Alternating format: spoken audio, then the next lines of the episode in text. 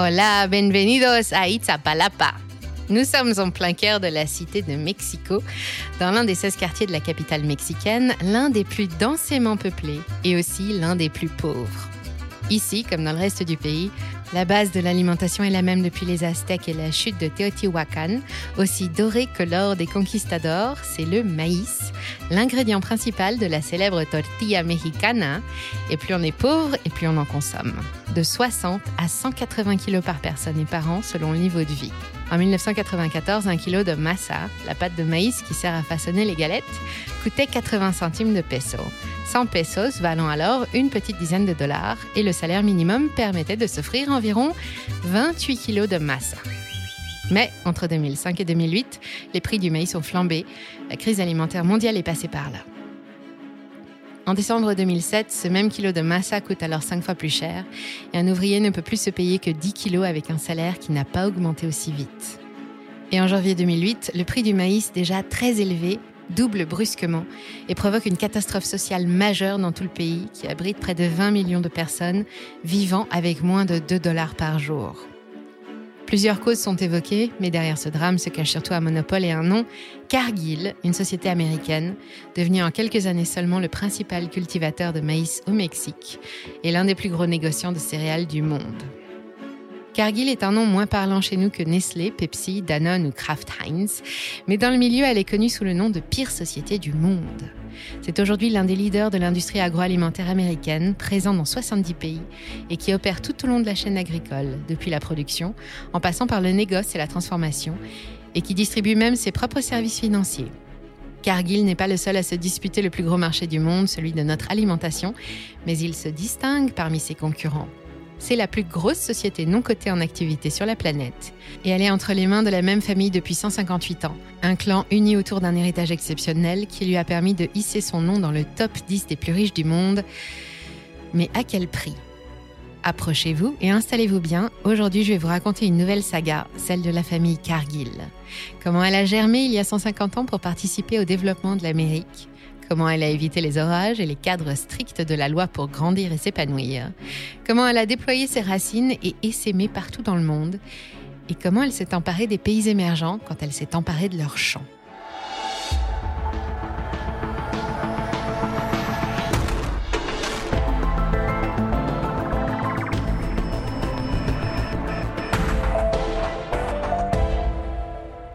Depuis la fin de la Deuxième Guerre mondiale, l'industrie agroalimentaire s'est développée pour devenir le secteur numéro un dans la plupart des économies dites développées. Plus question de tension, de pénurie, de malnutrition ou de famine, c'est la révolution agricole, l'avènement de nouvelles pratiques capables de décupler les rendements. Mais malgré les progrès, l'évolution de la demande en produits de base tels que les céréales, les produits laitiers, les farines et les huiles ajouté à la généralisation progressive des biocarburants, préoccupe déjà les autorités, qui se demandent comment il va être possible de produire de quoi nourrir 10 milliards d'habitants à l'aube du 22e siècle. En 2021, le Consumer Market Outlook estimait le marché mondial de l'alimentation, de la production agricole à la vente au consommateur final, à près de 8 000 milliards de dollars, un montant colossal et en hausse constante vu notre démographie galopante, et cette énorme machine chargée de subvenir à tous nos besoins alimentaires, parfois plus, appartient à une poignée de baleines qui se battent pour devenir plus grosses et plus puissantes que ses voisines. C'est aux États-Unis que la plus grosse de ces baleines a vu le jour en 1869, juste après la guerre de sécession. Au départ, William Cargill, fils de fermier, originaire de l'Ohio, voulait aider les agriculteurs américains et participer au développement de leurs activités en facilitant les approvisionnements en semences, en sécurisant les récoltes stockées et en assurant des débouchés à la production. Lui et son frère choisissent la communauté rurale de Conover dans l'Iowa pour y construire des silos et se lancer dans le négoce de céréales. L'Amérique est alors en pleine construction et la population a de gros besoins.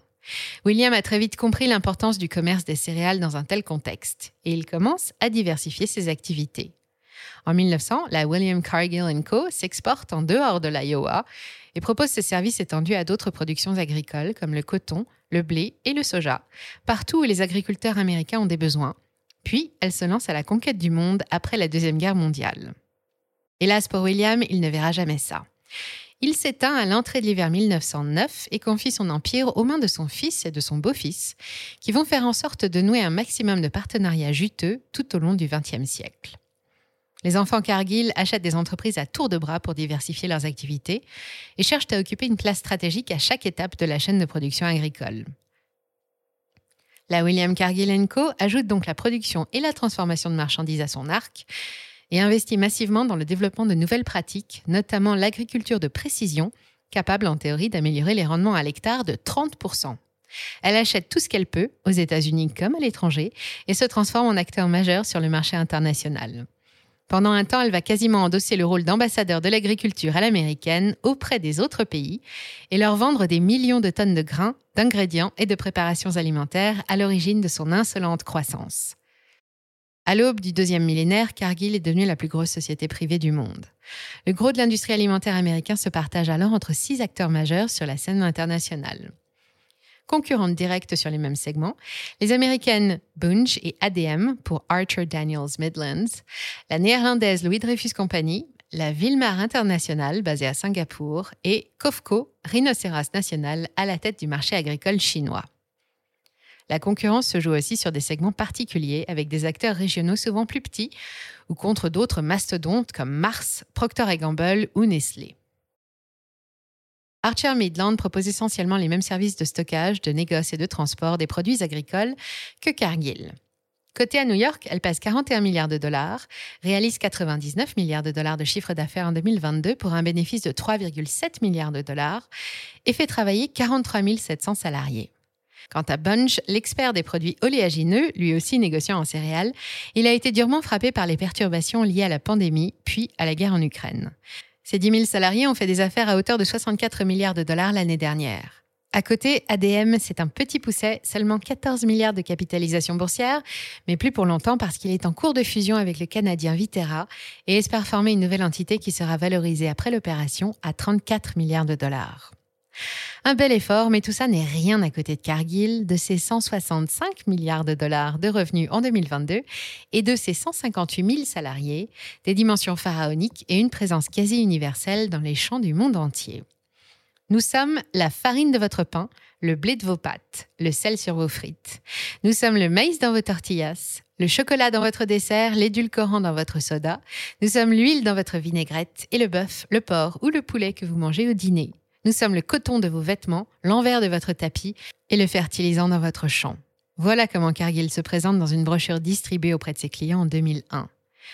Aujourd'hui, il réalise toujours le gros de ses affaires aux États-Unis, son pays d'origine, mais en quelques années seulement, il est hissé au rang d'acteur majeur de l'agriculture un peu partout, principalement dans les pays émergents, au Brésil, en Inde et même en Chine. Parmi ces autres sites, le Canada, la France, l'Australie, la Russie, l'Espagne, la Norvège, la Belgique, la Thaïlande, des fermes dans 70 pays aux quatre coins de la planète qui approvisionnent les professionnels de l'alimentation, dont de grands noms comme les chaînes de fast-food McDonald's et Burger King. Cargill propose un catalogue de produits et services agro-industriels bien fournis. D'abord des produits agricoles cultivés sur ses propres exploitations, aux États-Unis ou ailleurs. La société est par exemple propriétaire de 1,2 million d'hectares en Amérique du Sud, au Brésil, en Argentine ou encore en Bolivie, qui produisent du soja, dont elle domine largement la distribution mondiale. Elle approvisionne aussi le monde en huile tirée de ses palmeraies d'Indonésie et de Malaisie, des marchandises transportées partout par sa propre flotte de 600 bateaux, revendues par ses soins, stockées dans ses propres silos ou transformées dans ses propres usines. Céréales, produits végétaux, nutrition animale, ingrédients destinés à la beauté, la pharmacie aux bio-industries, viandes et volailles, et même gaz, électricité et services financiers, Cargill est partout. En parallèle, il travaille aussi avec de nombreux agriculteurs locaux et achète une grosse partie de leur production, charge à lui de la rentabiliser de la meilleure façon qui soit. En proposant des produits de couverture, il finance l'agriculture et transforme des produits stratégiques en marchandises échangeables à l'infini sur un marché chaque jour plus volatile qu'il se charge d'animer. Il est incontournable dans le monde agricole, gros acheteur, gros vendeur, intermédiaire de luxe, et aussi tristement célèbre que BASF, Monsanto, Dupont de Nemours ou Koch Industries. Tristement célèbre parce qu'évidemment ce succès ne s'est pas seulement fondé sur le travail et la motivation des salariés, il doit surtout beaucoup à l'opportunisme de la famille et à cette fâcheuse tendance à vouloir tout contrôler, même les prix. Cargill n'a jamais été cotée en bourse et elle n'est pas près de l'être. Ce n'est plus un Cargill qui mène officiellement la barque depuis 2007, mais la société est à 88% détenue par les descendants de William et ce sont eux qui composent le conseil d'administration. Un tel choix permet d'opérer en toute liberté sans avoir de compte à rendre à des actionnaires et sans avoir à publier sa comptabilité. Le pendant, c'est que Cargill a dû se développer sans pouvoir faire appel au marché comme ses actuelles concurrentes. Alors forcément, on imagine bien qu'il y a eu des décisions difficiles à prendre. Le clan préfère rester discret et ses opérations passent souvent sous les radars du grand public. Souvent, mais pas tout le temps. La société s'est retrouvée plusieurs fois sous le feu des critiques qui ont fortement contribué à dégrader son image. Ça a commencé dès la fin du siècle dernier, quand le monde découvrait ébahi les ravages des plantations de palmiers à huile en Indonésie et au Brésil. Depuis le début des années 2000 et jusqu'à aujourd'hui, le clan Cargill déclenche la colère et l'indignation partout où il s'installe et où il tente d'imposer son modèle écocide et destructeur. En 2019, le Mighty Earth Report la déclare comme la pire entreprise du monde. Dans un rapport cinglant, l'ONG énumère une liste impressionnante de négligences, d'arrangements avec la réglementation et de manquements clairs à la loi, et prouve que quand on entre en contact avec Cargill, on ne vit pas forcément une super expérience. Des gens sont morts d'avoir consommé de la viande contaminée, transformée et tamponnée Cargill. Des populations indigènes ont subi des pressions pour laisser la place aux bûcherons, aux débardeuses et aux planteurs de soja. Les plus fragiles ont dû payer plus cher leur maïs ou leur blé pour satisfaire les besoins spéculatifs. La pire entreprise du monde se comporte bien mal et elle y est décrite comme immorale, violente envers les populations locales. Elle a développé des schémas inquiétants qui se répètent d'année en année, usant de tromperies pour mieux pouvoir détruire. Voici un petit florilège de ce dont cette entreprise qui se dit engagée à nourrir le monde et le faire prospérer est capable. 2000, l'hystéria. 2002, viande contaminée à la bactérie E. coli. 254 000 livres de viande de bœuf destinés au fast-food, mais E. coli reviendra en 2007, 2009 et 2010, 2011 et 2012, puis les salmonelles en 2009, retrouvées dans 15 États, et en 2011 dans 37. 2003, embauche de salariés externes pour remplacer les grévistes dans ces mines de sel et briser les syndicats. 2004, 224 millions de litres d'eau contaminée en provenance de l'usine de fertilisants Cargill en Floride sont déversés dans la baie de Tampa. Deux ans plus tard, 825 millions de litres de produits toxiques finissent dans la baie de San Francisco, puis en 2015 dans l'Illinois. Toujours en 2004, Cargill est condamné à payer 24 millions de dollars d'amende pour mettre fin aux poursuites dans le cadre d'une affaire d'entente sur les prix du sirop de maïs. Elle va vite devenir une familière de la manipulation de cours. Elle recommencera en 2008 pendant la crise alimentaire, en 2015 pour le prix du sel et en 2017 sur plusieurs céréales. Bien des raisons ont été avancées pour expliquer la crise alimentaire qui a frappé le monde entier en 2007 et 2008 et provoqué la crise de la tortilla mexicaine. Investissement faible dans l'agriculture, baisse de la productivité liée aux conditions climatiques, explosion de la demande chinoise et la spéculation. Dans cette tragédie, Cargill a eu son rôle à jouer en contribuant à faire monter les prix de façon scandaleuse. En 2006, la déforestation pour l'implantation de soja est interdite au Brésil et Cargill est prié de ne plus acheter de soja cultivé sur des terres dépouillées de leur végétation pour l'occasion et bien sûr de ne plus en cultiver elle-même. Pas grave, les agriculteurs convertissent leurs parcelles actuelles en soja et plantent d'autres cultures sur les parcelles nouvellement rasées. En 2011, elle est accusée de pratiquer une intense discrimination raciale à l'embauche. Puis, le gouvernement de Buenos Aires porte plainte contre elle pour évasion fiscale. Les plaintes s'accumulent sur les bureaux du département de la justice et les ONG du monde entier mettent ces exploitations sous intense surveillance. En 2013, les paysans colombiens exhortent leur gouvernement à barrer la route de Cargill qui vient de s'approprier près de 50 000 hectares de terres cultivables destinées au soja, au mépris des lois colombiennes. Puis, c'est l'affaire des enfants esclaves dans les plantations africaines de cacao, comme au Mali ou en Côte d'Ivoire, qui fait suite à celle de Kuala Lumpur en 2012. Quasiment la même chose. Des scandales qui ont aussi touché le Suisse Nestlé, concurrent sur le segment du chocolat. Enfin, depuis 2020, elle est encore dans le collimateur pour cette fois entente et manipulation du prix de la viande de bœuf. Le rapport est long, 56 pages, et je n'ai pas le temps de vous parler de tout, mais rien qu'avec tout ça, je pense que vous avez réussi à vous faire une idée de la mentalité qui anime le clan. Et si vous avez envie d'aller lire la suite, on vous met le lien dans le descriptif. Si Cargill avait été coté en bourse, nul doute que les investisseurs l'auraient sanctionné, mais ce n'est pas le cas. En 2014, devant les critiques émises à son encontre lors du sommet des Nations Unies pour le climat, le PDG, David McLennan, avait pris l'engagement de tout faire pour lutter contre les pratiques illégales qui pouvaient avoir cours parmi les membres de son réseau de producteurs ou sur ses propres sites. Depuis, chacun sait que McLennan est un menteur et que la famille Cargill aussi. À chaque fois qu'elle se retrouve devant des enquêteurs, elle n'arrive jamais devant le juge. Le montant des amendes, qui ne dépasse pas la centaine de millions de dollars, est dérisoire comparé à la fortune et à toutes les possessions de la société familiale. Elle dépense chaque année des millions en actions de lobbying, 400 000 euros rien que pour l'Union européenne. Cargill parle bien d'agriculture régénératrice, de prospérité, de responsabilité communautaire. Elle parle de valeur, d'abondance, de protection, de tisser des liens entre agriculteurs, de nourrir le monde de manière sûre, responsable et durable. Mais les faits, eux, nous racontent autre chose. Alors, comment arrêter un tel colosse? Est-ce même possible? La justice? Trop conciliante. Les concurrents Pas assez puissants. La guerre commerciale entre les États-Unis et la Chine l'oblige à illimiter ses activités, là où il devient de plus en plus compliqué de travailler pour un opérateur étranger, qui plus est un Américain.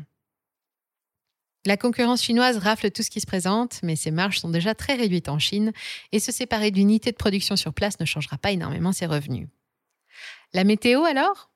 Un enchaînement de phénomènes intenses comme les canicules, les orages de grêle, les inondations pourraient ruiner les récoltes dans de nombreuses régions du monde et donner au Cargill de quoi passer quelques nuits blanches.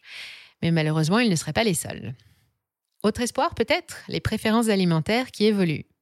Nous sommes de plus en plus préoccupés par notre santé, par les conditions de travail des ouvriers qui produisent ce que nous mangeons et par le bien-être animal.